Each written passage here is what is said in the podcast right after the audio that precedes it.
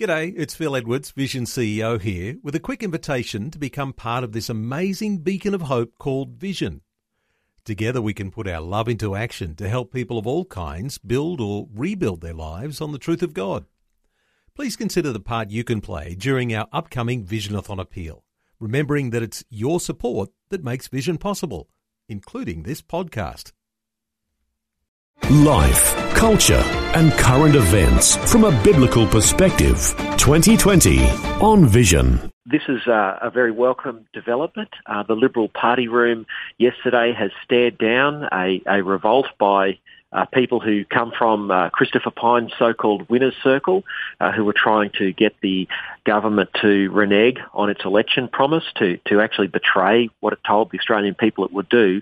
And uh, in the end, these people were crushed in the party room. There was only seven of them out of the whole party room, uh, more than a hundred, uh, who were willing to um, go against the, the, promise. So you really have to ask, um, you know, why does such a small group get so much media attention and cause so much havoc in our nation? I mean, they literally hijacked uh, the government uh, for a week uh, with a big media build-up, and uh, it turned out to be a fizzer. Was it what you expected? Uh, look, we didn't know what to expect. We were very concerned that uh, these uh, individuals um, would uh, cross the floor in the House of Representatives and take control of the government away from their Prime Minister, hand it over to the Labor and the Greens who, who want to change marriage.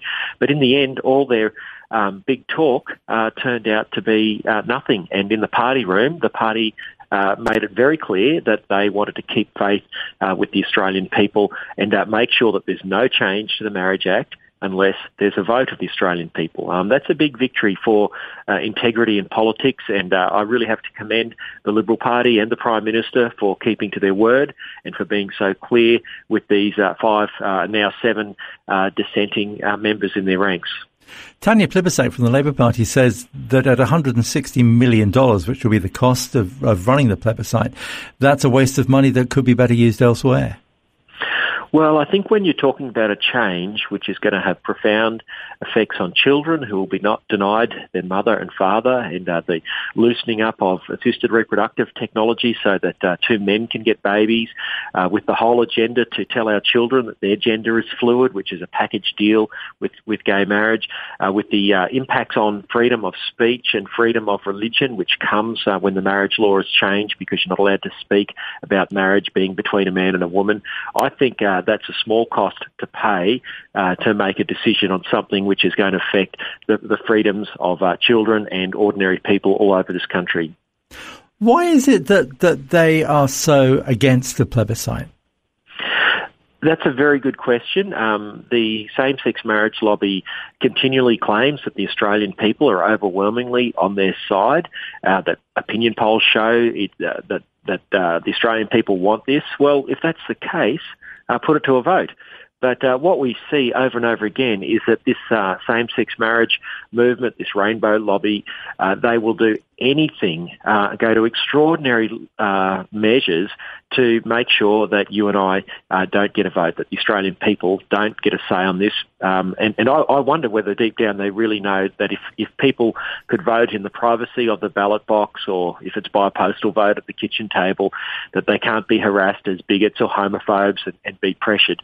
they can make a cool, calm decision based on the consequences. What's your take on how this will develop? Will it just go ahead, or do you think there's there's battle still to be won? Look, I think um, certainly the battle goes on, but yesterday was a momentous day, and um, it, it, it's a day where the voices of uh, hundreds of thousands of Australians who emailed their politicians and said, "Keep your promise," uh, those voices were heard. But this this battle is ongoing, unfortunately, and uh, those of us who are in it, and I hope that's all of us, uh, need to have resolve, and we need to take courage from this.